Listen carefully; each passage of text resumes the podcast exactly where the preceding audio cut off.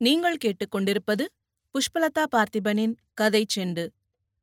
ஜெயகாந்தன் எழுதிய ஒரு மனிதன் ஒரு வீடு ஒரு உலகம் அத்தியாயம் பதினொன்று. தேவராஜன் கண் விழித்தபோது ஹென்றி படுக்கையில் எழுந்து முழங்கால்களை கட்டிக்கொண்டு உட்கார்ந்திருந்தான். அவன் பார்வை ஜன்னலுக்கு வெளியே தெரியும் தென்னை மரத்தின் மேல் ஒரு கீற்றில் ஓலைக்கு ஒன்றாய் வரிசையாக உட்கார்ந்திருந்த பச்சை கிளிகள் திடீரென்று பந்தயத்துக்கு பறக்கிற மாதிரி ஒரே சமயத்தில் எழுந்து பறந்த காட்சியை பார்த்து ரசித்துக் கொண்டிருந்தது. இப்போது மறுபடியும் ஒரு கிளி வந்து உட்காருகிறது. அதைத் தொடர்ந்து இன்னொன்று. தென்னை மரத்தை சுற்றி வட்டம் போட்டது மாதிரி தோரணமாய் பறந்து வந்து ஒன்றன் பின் ஒன்றாய் அவை மறுபடியும் முன்பு மாதிரியே உட்கார்ந்து கொண்டன. அந்த கிளிகளின் இந்த விளையாட்டில் ஹென்ரியும் கலந்து கொண்டான். முன்பு மாதிரி எல்லாம் வந்து உட்கார்ந்து கொண்டதும் அதே மாதிரி அவை மறுபடியும் பறக்கப் போகின்றன என்று இவனுக்கு தெரிந்தது. ஓட்டப்பந்தயத்துக்கு முன்னால் டைமிங் கொடுப்பது மாதிரி அவன் மனத்தில் சொல்லிக் கொண்டான். One two three. அவன் த்ரீ சொன்னபோது அவை மறுபடியும் கணக்காக பறந்தன. அவன் ரொம்பவும் சந்தோஷமாக சத்தமில்லாமல் கைத்தட்டிக் கொண்டான். Good morning. ஹென்றி எப்போது படுத்தான் என்று கூட தனக்கு தெரியாது என்கிற விஷயத்தை சொல்ல நினைத்த தேவராஜன் தான் ஹென்றிக்காக விரித்த படுக்கையிடம் தள்ளியிருப்பதை கேட்க வேண்டுமென்று நினைத்து இரவு நன்றாக தூங்கினீர்களா? என்று கேட்க வந்த வார்த்தைகளை நிறுத்திக் கொண்டு இவனது குதூகலத்துக்கு காரணமான அந்த கிளிகளை கவனித்தான். இங்கெல்லாம் இருக்கிறத விட ஒரு மைல் தள்ளி ஆத்தங்கர பக்கம் போனா நிறைய கிளிகளும் பறவைகளும் இருக்கும். ரொம்ப அழகான காடு மலையடிவாரம் பேர் தெரியாத பறவைங்க விதவிதமா இருக்கு என்று பறவைகளைப் பற்றியும் இயற்கை அழகு பற்றியும் பேசினான் தேவராஜன். அப்போது மண்ணாங்கட்டி இவர்கள் எழுந்து விட்டார்களா என்று பார்க்க மாடிக்கு வந்தான். மண்ணாங்கட்டியை பார்த்ததும் தேவராஜன் அவனிடம் ஒரு வாளியில தண்ணியும் ஜோடுதாளியும் கொண்டாந்து மேலேயே வெய். கொஞ்ச நாழி கழிச்சு காஃபி கொண்டா? என்று சொல்லிக் கொண்டே எழுந்து போர்வையை மடித்தான். கிளிகள் பறந்து போய்விட்டன. ஒன்று கூட காணும். இனி இப்போது வராது என்று தோன்றுகிற அளவுக்கு அவை போய் நேரமாகிவிட்டது.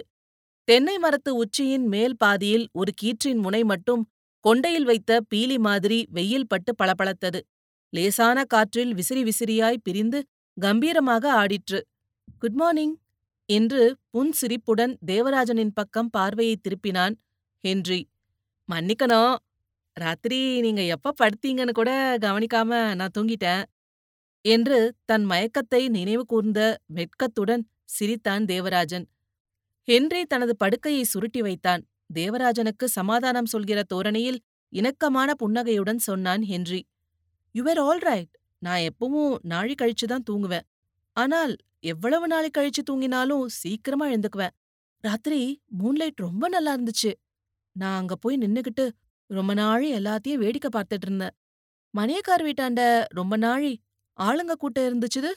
அந்த கவுடர் ரொம்ப லேட்டா வந்தார் போல இருக்குது என்று ஹென்றி தமிழிலேயே தேவராஜனிடம் பேசினான். அவரு கவுடர் இல்ல கவுண்டர். என்று தேவராஜன் திருத்தம் செய்தான். பெங்களூர் பக்கம் எல்லாம் கவுடர்னு சொல்றாங்களே அவங்க வேற. இவங்களுக்கு வேளாள கவுண்டர்னு பேரு. சில ஊர்ல பிள்ளை சில இடத்துல முதலியார். இன்னும் சில இடத்துல செட்டியார்னு கூட இவங்களுக்கு பட்டம் உண்டு என்று தேவராஜன் விளக்கினான். நீங்க காலையில டீ குடிப்பீங்களா காபி குடிப்பீங்களா? டீயும் குடிப்பேன் காஃபியும் குடிப்பேன்.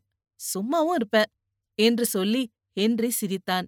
மண்ணாங்கட்டி ஒரு பெரிய வாளி நிறைய தண்ணீரை தூக்க முடியாமல் ஒவ்வொரு படியிலும் வைத்து வைத்து சத்தமிழ எடுத்துக்கொண்டு வந்தான். டேய் டேய் பாத்து பாத்து! என்று சொல்லிக் கொண்டே ஓடி வந்து தேவராஜன் வாளியை பிடித்தான். ஏண்டா மூஞ்சு கழுவ தண்ணி கொண்டார சொன்னனா? குளிக்க தண்ணி கொண்டார சொன்னனா? எப்பவும் கொண்டாருவியே அந்த சின்ன வாளியிலே கொண்டாருது தானே?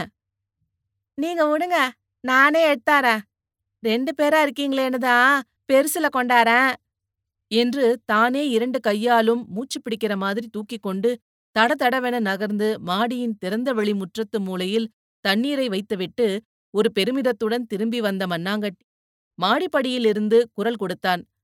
காப்பி கொண்டாரட்டுங்களா? பேப்பர் வந்தாச்சா? என்று தேவராஜன் கேட்டான். இனிமேதாங்க போகணும். தோ காப்பிய கொண்டாந்து கொடுத்துட்டு போறேன். என்று கூவிக்கொண்டே படியிறங்கி கீழே போனான் மண்ணாங்கட்டி விருந்தாளியாக வந்திருக்கும் புதிய மனிதரிடம் நல்ல பேர் வாங்க வேண்டும் என்கிற துடிப்பு அவன் அறியாமலேயே மண்ணாங்கட்டியிடம் மிகுந்திருப்பதை தேவராஜன் உணர்ந்தான். அவன் எப்பொழுதுமே இங்கே வேலை செய்கிறவன். ஆனால் இப்போது அதே வேலையை ஒரு குதூகலத்துடன் அவன் செய்வது தேவராஜனுக்கு புரிந்தது. தேவராஜன் வெளிமுற்றத்துக்கு வந்து ஹென்ரியை அழைத்து முகம் கழுவ குவளையில் தண்ணீர் எடுத்து கொடுத்தான். ஹென்றி தனது கிட்டை பிரித்து அதிலிருந்து பேஸ்டும் பிரஷும் எடுத்துக்கொண்டு வந்தான். ராத்திரி கூட நான் பல் விளக்கல. நீங்க ராத்திரிலயும் பல் விளக்குவீங்களா? ஆமா. ராத்திரி படுக்க போறதுக்கு முன்ன நீங்கெல்லாம் பல் விளக்கறது இல்லையா? என்று அவன் தேவராஜனிடம் கேட்டது கீழ்முற்றத்தில் சூரிய தரிசனம் காண்பதற்காக வந்து நின்ற அக்கம்மாவின் காதுகளிலும் விழுந்தது. அக்கம்மாள் நெற்றியில் திருச்சூரணமும் புருவங்களுக்கிடையே வெள்ளைக் கோடுமாய் தலையில் ஈரமும் வெயிலில் பளபளக்க தனக்கு தெரிந்த பிரபந்த பாடல்களையெல்லாம் தன் காதுகளுக்கு மட்டும் விழக்கூடிய ஸ்தாயியில் முணுமுணுத்துக் கொண்டு சூரிய நமஸ்காரம் செய்தபின் உள்ளே போனாள். அவள் எப்போதும் அதிகாலையில் குளித்து முழுகி நெற்றியில் திருமண் அணிவாள். சற்று நேரத்தில் வேலையின்போது வியர்வையில் கலைந்து அது அழிந்து போகும். பிறகு அடுத்த நாள் காலையில்தான். அதுவரை நெற்றி வெறிச்சென்றே கிடக்கும். இப்போது உள்ளே போகும் பொழுது ஹென்ரியின் பேச்சைக் கேட்டு அவளுக்கு சிரிப்பு வந்துவிட்டது. எதிரில் வந்த மண்ணாங்கட்டியை நிறுத்தி அவனிடம் சொன்னாள். உனக்கு தெரியுமாடா ராத்திரிலேயே பல் விளக்குவாங்களாம். அப்புறம் நடுராத்திரிலேயே இன்னொரு தடவை சோறு திம்பாங்களா? பல் எப்ப விளக்குனா என்னவா? நான் சாயங்காலத்துல கூட பல் விளக்குவேன். எனக்கு பிரஷ் போட்டு பல் விளக்கணும்னு ஆசை. நீங்க விளக்கிருக்கீங்களா ஆ எனக்கு அதுதான் குறைச்சல். கறிப்பொடி தான்ப்பா நமக்கு. ரொம்ப நாள் சாம்பல் தான் போட்டு விளக்கின்னு இருந்தேன். தம்பி தான் அது கெடுதல்னு கறிப்பொடி போட்டு விளக்குன்னா வேப்பங்குச்சி போட்டா பல்லு வெள்ளையாத்தான் இருக்கும். எம்மா நேரம் தொலக்கிறது. உனக்கேண்டா பிரஷ்ஷும் இதுவும்? தினம் வேப்பங்குச்சி போட்டு விளக்கு. பல்லு எப்படி பளபளான்னு இருக்குது பாரு. நானும் அதாங்க போட்டு வளர்க்குறேன் பாருங்க. ஈ ஆனாலும் கருவேலங்குச்சி அதை விட நல்லதுங்க. ஆழம் விழுது. அவன் ஏதோ சுவாரஸ்யமாக சொல்லிக் கொண்டிருக்கையில் அக்கம்மாள் குறுக்கிட்டு கத்தினாள். உன்கிட்ட பேசக்கூடாதே. ஏதாவது ஒன்னு சொன்னா நீ ஒன்னு ஒன்னா ஒம்போது சொல்லிக்கின்னு இருப்பியே. மேல அவங்களுக்கு காஃபிய கொண்டு கொடுத்துட்டு பேப்பர் வாங்கி கொண்டாந்து குடு. மொண்டோம் என்று உள்ளே போய் ஒரு வெண்கல செம்பில் காப்பியும் இரண்டு தம்ளர்களும் கொடுத்து அனுப்பினாள். தேவராஜனும் ஹென்ரியும் பல்விளக்கி முடிந்தபின் மாடியில் திறந்த வெளியிலேயே நின்றிருந்தனர். ஹென்ரிக்கு அந்த தெருவில் இருக்கிற ஒவ்வொரு வீட்டையும் பற்றி சொல்லி அந்த வீட்டு மனிதர்களைப் பற்றியும் விளக்கிக் கொண்டிருந்தான் தேவராஜன். எதிர்சாரியில் இடது கோடியில் உள்ள மணியக்காரர் வீட்டிலிருந்து ஆரம்பித்து தேவராஜன் வரிசையாக சொல்லிக் கொண்டு வந்தான். நம்மூர் மணியக்காரர். பேரு ராமசாமி கவுண்டர். ரெண்டு மூணு தலைமுறையாவே நம்ம ஊருக்கு அவங்க தான் மணியம். ரொம்ப யோகியர். பரம்பரையா இருக்கிற சொத்தை தவிர புதுசா அவர் ஒன்னும் சேர்க்கல. பெருஞ்சொத்து ஒன்னும் கிடையாது. பசங்க யாரும் கிடையாது. ஒரே பொண்ணுதான் குறிஞ்சி குப்பத்துல கொடுத்துருக்குது. அவர் பொன்சாதி தான் நேத்து சாயங்காலம். நம்ம வரும்போது பார்த்தோமே அந்த நாகம்மா. அதுக்கு பக்கத்து வீடு வேலுக்கிராமணி வீடு. கள்ளுக்கடக்காரர் வீடுன்னு பேரு. இப்ப அவர் மட்டும்தான் இருக்காரு. குடும்ப சொத்தெல்லாம் கொஞ்சம் கொஞ்சமா அழிச்சு போடுச்சு. குடும்பமும் அழிஞ்சு போடுது. அந்த வீட்டை பாருங்களேன். நாலு பக்கமும் இடிஞ்சு போய் நிக்குது. கூரை மாத்துறதுக்கு கூட வழி இல்ல. யாரோ அவர் பொண்டாட்டி வழி சொந்தக்காரங்க அந்த வீட்லயே வந்து பொங்கி தின்னுங்கன்னு இவரையும் பாத்துக்கறாங்க. ரெண்டு வருஷத்துக்கு முன்னால அவர் பொண்டாட்டியும் செத்து போச்சு. பையன் ஒருத்தன் ரொம்ப நாள் சீக்காளியாவே இருந்து பத்து வருஷத்துக்கு முன்னால் செத்துட்டான். அந்த காலத்துல கல்லு கடை வச்சிருந்தாரு. ரொம்ப நல்லா வாழ்ந்த குடும்பம். அதுக்கு பக்கத்து வீடு தான் தர்மகத்தா வீடு. கனகசபா முதலியார். வசதியா இருக்கிறாரு. அந்த ஊட்டம்மா லட்சுமி மாதிரி இருப்பாங்க. குணமும் அப்படிதான். அந்த மனுஷன் சரியான பனாதி. யாரையாவது பார்த்தா ஏதாவது கை நீட்டி வாங்கணும் அவங்க கிட்ட ஆனால் கெட்டவர் இல்ல. அது ஒரு குணம். உடம்போட பிறந்தது. தோ வண்டி நிக்குதே. டவாலிக்காரு வீடுன்னு பேரு. யாரோ எந்த காலத்திலயோ கொமராவரம் தாலுகா ஆபீஸ்ல டவாலி சேவகனா வேலை பார்த்தாங்களாம். அந்த ஊட்ட சேர்ந்தவங்க. அவரும் கவுண்டர் தான். அரிசி மண்டி வச்சிருக்காரு. நாலஞ்சு பசங்க உண்டு. படிக்கிறானுவ. ஒருத்தன் திருச்சியிலயோ மதுரையிலயோ வேலையா இருக்கான். அதுக்கு அடுத்ததும் இன்னொரு கவுண்டர் வீடு. எல்லாம் அந்த மாதிரி தான். எதிர்த்தாப்புல இருக்கிற இந்த வீடு தான் புலவர் வீடு. அத பத்தி தான் நேத்திக்கு பேசியாச்சு. அப்புறம் நம்ம வீடு. நம்ம வீட்டுக்கு அடுத்த வீடு படையாச்சி வீடு. எல்லாம் நம்ம கிட்ட வேலை செய்யறவங்க குத்த வைக்கிறாங்க. அதுக்கப்புறம் ஒரு சாரி பூரா வீடே கிடையாது. அந்த கடைசியில இருக்கிறது ஐயர் வீடு. போஸ்ட் ஆபீஸும் அதான். நம்ம பள்ளிக்கூடத்துக்கு அவங்க அப்பா தாத்தா எல்லாம் வரிசையா வாத்தியாரா இருந்திருக்காங்க. இந்த ஐயர் தான் தபால் உத்தியோகத்துக்கு போயிட்டாரு. என்று அந்த தெருவையே ஒரு சின்ன சர்வே செய்து முடித்தான் தேவராஜன். ஹென்றி எதிர் வீட்டை பகல் வெளிச்சத்தில் இப்போது நன்றாக பார்த்தான். தேவராஜன் கூறுகிற ஒவ்வொரு விஷயத்தையும் மிகவும் கவனமாக கேட்டான். அவன் சுட்டிக்காட்டுகிற ஒவ்வொரு வீட்டையும் நன்கு கூர்ந்து கவனித்தான். தனக்கு மிகவும் நெருக்கமானவர்களைப் பற்றி தெரிந்து கொள்கிற ஓர் அந்யோன்ய உணர்ச்சியே அவன் மனத்தில் ஏற்பட்டது. அந்த தெருவிலே உள்ள வீடுகளிலேயே ஒன்றுக்கொன்று உள்ள முரண்பாடுகளும் ஏற்றத்தாழ்வுகளும் இன்னும் அவனுக்கு சொல்லப்படவில்லை. எனினும் ஹென்ரியின் உள்ளுணர்வுக்கு அது புரிந்தது. அந்த தெரு ஒரு முன்கூட்டிய திட்டத்துடன் அமைக்கப்பட்டதல்ல என்று அதன் தோற்றத்தில் தெரிந்தது. தத்தம் மனப்போக்கில் சுதந்திரமாக கட்டிக்கொள்ளப்பட்ட தங்களது இருப்பிடங்களுக்கு செல்லும் வழியேயே அவரவர்கள் தெருவென்று அழைத்து வந்திருந்தனர். எனவேதான் ஒரு வீடு மிகவும் உள்ளடங்கி முன்புறத்தில் மாட்டுக் கொட்டகையும் வண்டிகள் நிறுத்தும் இடமுமாக இருக்கிறது.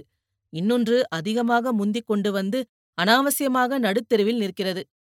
அப்புறம் இரண்டு வீடுகளுக்கிடையே ஒரு திடலில் ஒரே காடாய் மண்டிக் கிடக்கிறது. அப்புறம் ஆடாதொடை செடி அடர்ந்த வேலிக்குப் பின்னால் சிறிய நீர்க்குட்டை இருக்கிறது. அதையடுத்து இன்னொரு வீடு. அந்த வீடு சின்னா பின்னமாய் சிதைந்து கிடக்கிறது. இந்த பக்கம் தேவராஜனின் வீட்டுப் பக்கத்தில் நிரந்தரமாகவே அமைந்திருக்கிற இரண்டொரு குடிசைகள். அதன் பிறகு கொஞ்சம் வயல்வெளி. கடைசியில் அந்த ஐயர் வீடு. தெரு அகலமாய் மிருதுவாய் வண்டிகள் போனதால் ஏகப்பட்ட சுவடுகளுடன் குளிர்ந்து இருக்கிறது.